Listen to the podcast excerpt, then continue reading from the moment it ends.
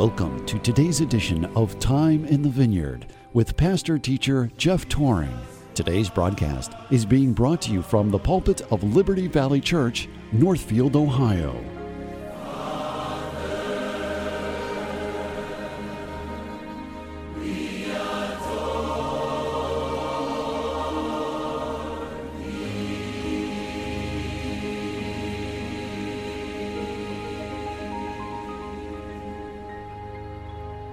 Amos 3, and we'll begin reading in verse 6.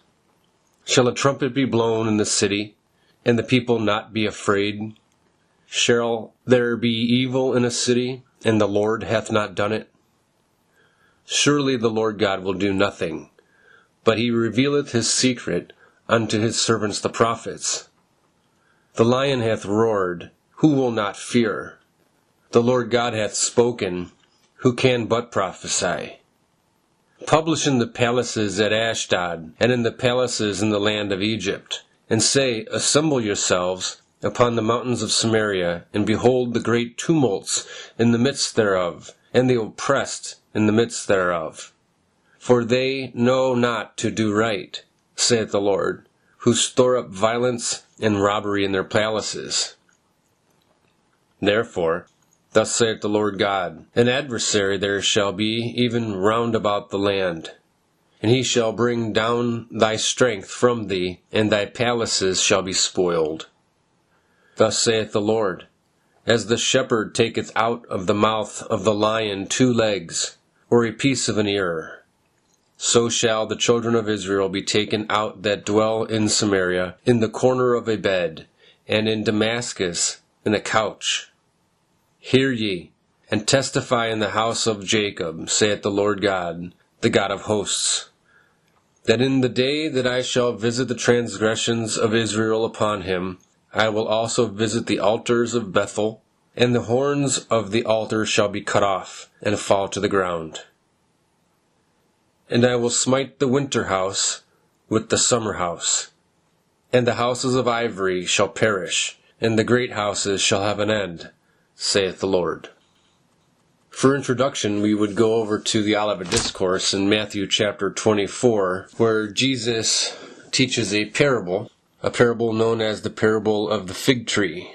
Now, Matthew records a, just a slight difference for us in the beginning. Instead of just beginning with the parable, Matthew writes that Jesus said, Now learn a parable of the fig tree.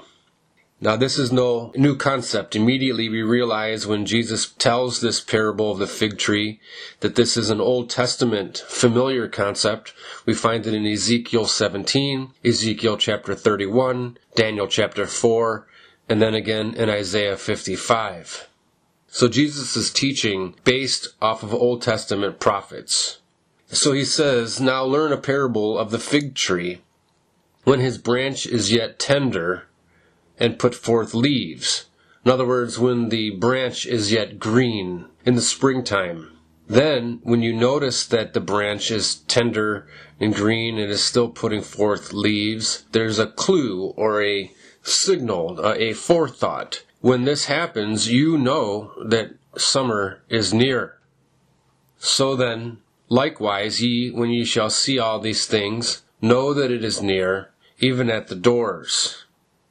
Verily I say unto you, this generation shall not pass till all these things be fulfilled. Heaven and earth shall pass away, but my words shall not pass away. But of the day and hour knoweth no man, no, not the angels of heaven, but my Father only. So what Jesus is teaching is that there are clues. No one knows the hour or the day, but according to the parable, there are clues that are given to us. And then he goes on to say other clues are, but as the days of Noah were, so shall also the coming of the Son of Man be. And then he tells us something interesting in 38. For as in the days that were before the flood, they were eating and drinking, marrying and given in marriage until the day that Noah entered into the ark. In other words, what they're doing is, is they're celebrating. It's, it's interesting that he brings up marriage and giving in marriage. Eating and drinking would be a common thing, but he connects that with marrying and marriage and given in marriage. It's not just eating and drinking, but it's a celebrating. They're living the high life. They're paying absolutely no attention because of such celebration that they are distracted. You have young newlyweds. They have their whole life ahead of them. They don't think of these things. They are constantly thinking of all the things that are before them in the future. So he brings up marriage and giving in marriage because that is a launching point where people have plans and they have future. The irony is there was no future. The flood was coming. All the way up until the day that Noah entered into the ark, they were busy celebrating and living the high life. If we go over to the same parable in Luke chapter 21, he tells us a few more things included in this parable. In Luke 21, it says in verse 29, And he spake to them a parable, Behold the fig tree. But now Luke adds words that Jesus taught. He said not only to behold the fig tree, but it says, Behold the fig tree and all the trees. All the trees means that now Jesus is speaking international. The trees are pictures of kingdoms. The fig tree is the picture of Israel. But now he's not only speaking of watch what's happening in Israel, but Jesus says watch all the trees in an international way. And so he says then in 30, when they now shoot forth, ye see and know of your own selves that summer is nigh at hand. So he says, Behold the fig tree, be observant, watch it. And then he acts as though it would be natural for anyone to see who has their eyes open when he says, Ye see and know of your own selves. Well, when you see that the leaves come out and it's green, that of course summer would be nigh. Summer would be coming. So then likewise ye, when ye see these things come to pass, know ye the kingdom of God is at hand. Verily, verily, I say unto you, this generation shall not pass away till all be fulfilled. Heaven and earth shall pass away, but my words shall not pass away. And then he gives a warning and says, Take heed to yourselves, lest at any time your hearts be overcharged. Now, what I think Jesus does is speak somewhat in hyperbole here. He talks about your hearts being overcharged. So it's not just your thinking or your doing, but he is referring to your hearts. And he says, watch yourself. Take heed to yourselves, lest at any time your hearts be overcharged. And look what he says overcharged with surfeiting, an old English word uh, surfeiting means to be seized by gluttony. To surfeit and to live surfeiting means that you, you, you eat so much on a Thanksgiving meal that you're just seized. You, you can't even move. You are so full that you can't even get out of your chair. And he puts these together, notice, watch yourself, lest at any time your hearts be overcharged with surfeiting and drunkenness and the cares of this life. So he puts all of these together. It's not just eating and it's not just drunkenness. Mm-hmm. And he's referring to your heart being overcharged with all these things and he includes it all in one unit as the cares of this life. He's referring to it that these things would be a distraction and so that that day come upon you unaware. He's referring to the overcharging not of a necessarily a drunkenness or surfeiting, but he's he's describing the celebration of a wedding, a celebration of a wedding caliber. Think of the the wedding that planning that takes place, the the music, the hall, the band, the food, the drinks, the desserts, the limos, the hotels, the honeymoon.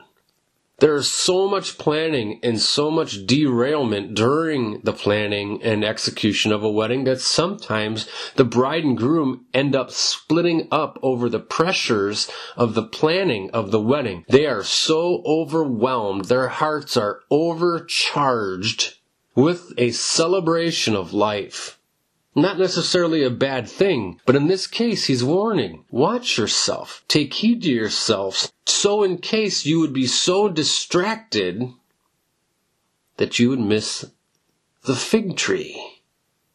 And not only the fig tree, but all the trees. And not only that, especially you would miss when the tree would be green. Watch yourselves. Watch the fig tree when the tree is green. So, with that introduction, we can then make our way back to Amos. In Amos, at this time, we just recently dealt with a, a set of rhetorical questions that the Lord asked. He's finishing these, and he finishes up so the, some of that paragraph with the Lord's sovereignty as the master chess player, using even the devil as a pawn to accomplish what he calls as an evil in the city.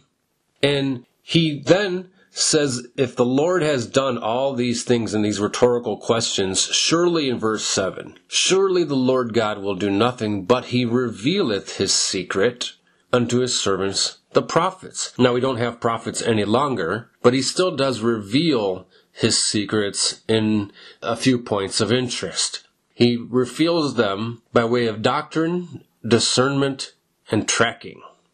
The Christian now, we have to have strong doctrine especially our eschatology, and rightly dividing the word of truth.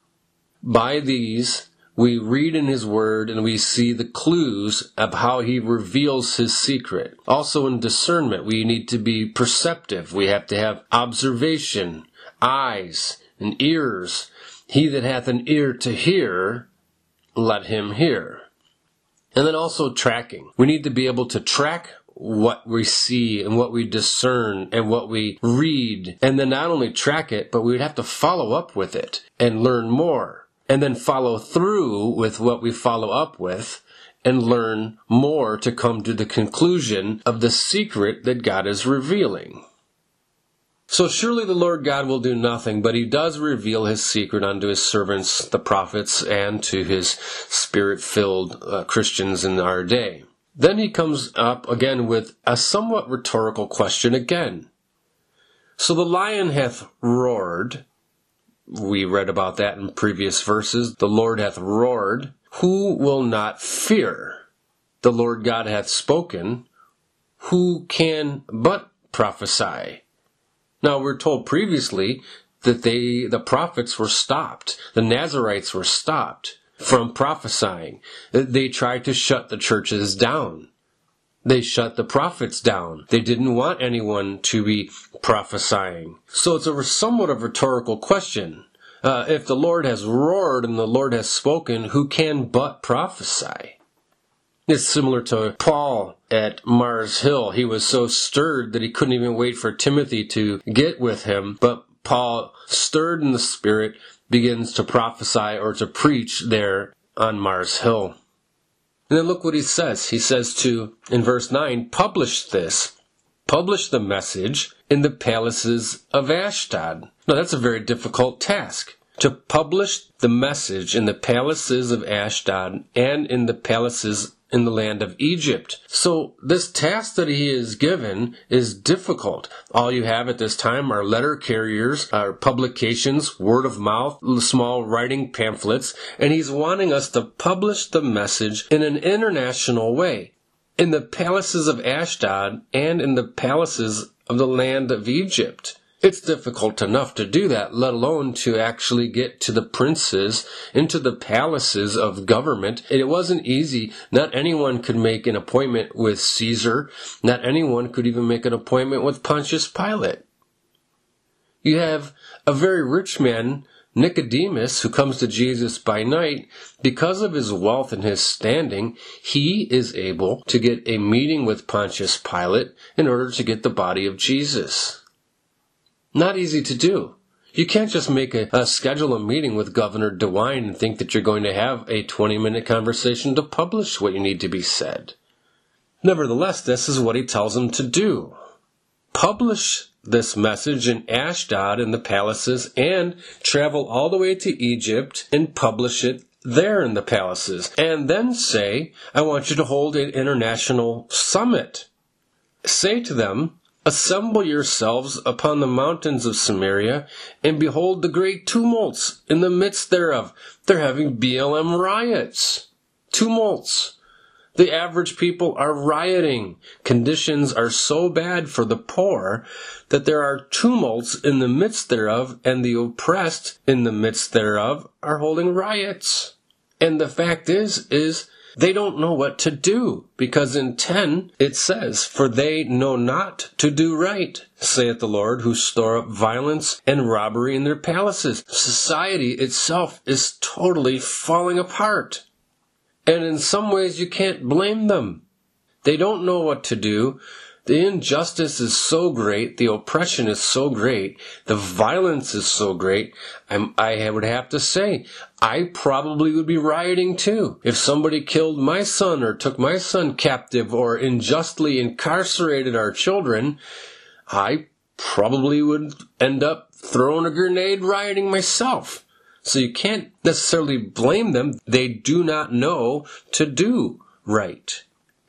And then, of course, to make things worse, in verse 11, an enemy comes. They're on the brink of an invasion. Therefore, thus saith the Lord God, an adversary there shall be even round about the land, and he shall bring down thy strength from thee, and thy palaces shall be spoiled. So now we have war from within and war from without.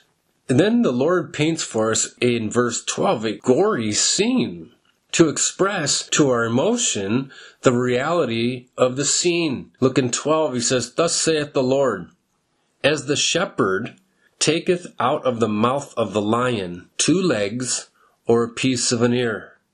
So what we have is the shepherd is defending one of his flock and the wolf or the lion is actually got a hold of one and he has begun to eat it alive. He's ripped through the flesh, the sounds, the sights, the smells, the gore of the blood splatter as the lion rips through the torso of the animal. He's eating it alive. He's ripped through. That's why, so when it says that the shepherd taketh out of the mouth of the lion two legs, probably that's his back half. The animal has been ripped into two. You have the back half of the lamb of the animal, the the two legs, the guts have been exposed, the blood, the flesh is tore, and also a piece of an ear. Again, illustrating the gore of the scene. He taketh out of the mouth of the lion two legs or a piece of an ear. Now, this explains to us the bravery and the valor of the shepherd. The shepherd is involved. He is literally pulling out of the mouth of a lion pieces of his shepherd. He is defending the shepherd. He's defending his sheep so diligently that he's actually fighting off the lion. And this is an earthly shepherd.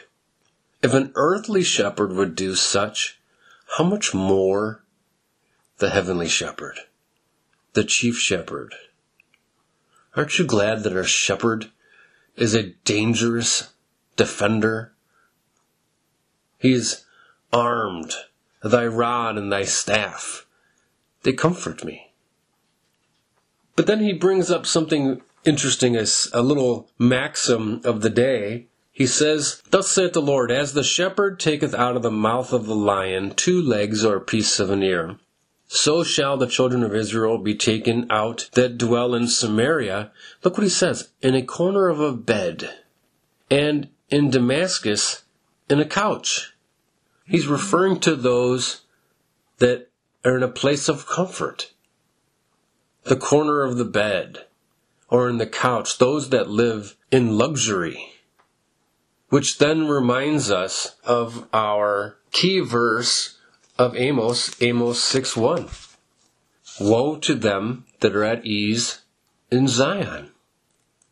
We are at a place in the country that is in a catastrophe. We are in a crisis.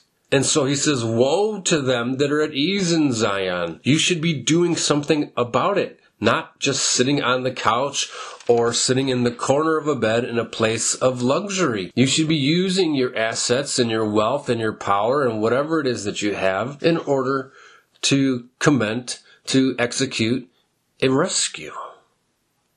And so then he says, hold a church meeting, in fact. Verse 13 Hear ye and testify in the house of Jacob, thus saith the Lord God, the God of hosts. Gather up the heads of state, have a church meeting, do something about what's about to happen. That in the day that I shall visit the transgressions of Israel upon him, I will also visit the altars of Bethel, and the horns of the altar shall be cut off and fall to the ground again, he's referring to their idolatry. They need to do something against the wickedness of the land. And just to reaffirm the problem, verse 15, he speaks of something that is so important. And I will smite the winter house with the summer house. He's again referring to those that live in luxury. The people at this time were in such prosperity that they had more than one home. And the Lord so sadly says, I will smite the winter house with the summer house, and the houses of ivory shall perish, and the great houses shall have an end, saith the Lord. Those that were wealthy enough, snowbirds, had the capability to make a difference, and they didn't. This reminds us and should give us a fresh reminder, then, of the last time the Lord roared. And you'll find that in Luke chapter 23 when we come to the crucifixion. It says, And there followed him a great company of people and of women, which also bewailed and lamented him. But Jesus turning unto them said, Daughters of Jerusalem, weep not for me, but weep for yourselves and for your children. Now, why would Jesus say that? This is the worst day of his life. He has been scourged. He is so battered and bleeding that more than likely some of his internal organs are exposed. He's carrying a cross down the road, falling beneath the load, about to be crucified. And he tells them to weep not for him, but weep for themselves. And not only for themselves, but to weep for their children. And he explains in 29, For behold, the days are coming, in the which they shall say, Blessed are the barren, and the wombs that never bare, and the paps which never gave suck. And they shall begin to say to the mountains, Fall on us, and to the hills, Cover us. It will be so bad in the future it will be way worse than an actual crucifixion and scourging. And so Jesus says then a very interesting part. He says, For if they do these things, in verse 31, for if they do these things in a green tree, what shall be done in the dry? Again, consider the fig tree when it is green. And then remember Amos, for three transgressions and for four, I will send a fire. Have you ever tried to burn something that is green? It barely burns. But if you burn something that is dry and stubble, the fire roars through. Jesus is comparing this day with the future day. As horrible as the crucifixion was, if they do these things in a green tree, what shall be done in the dry?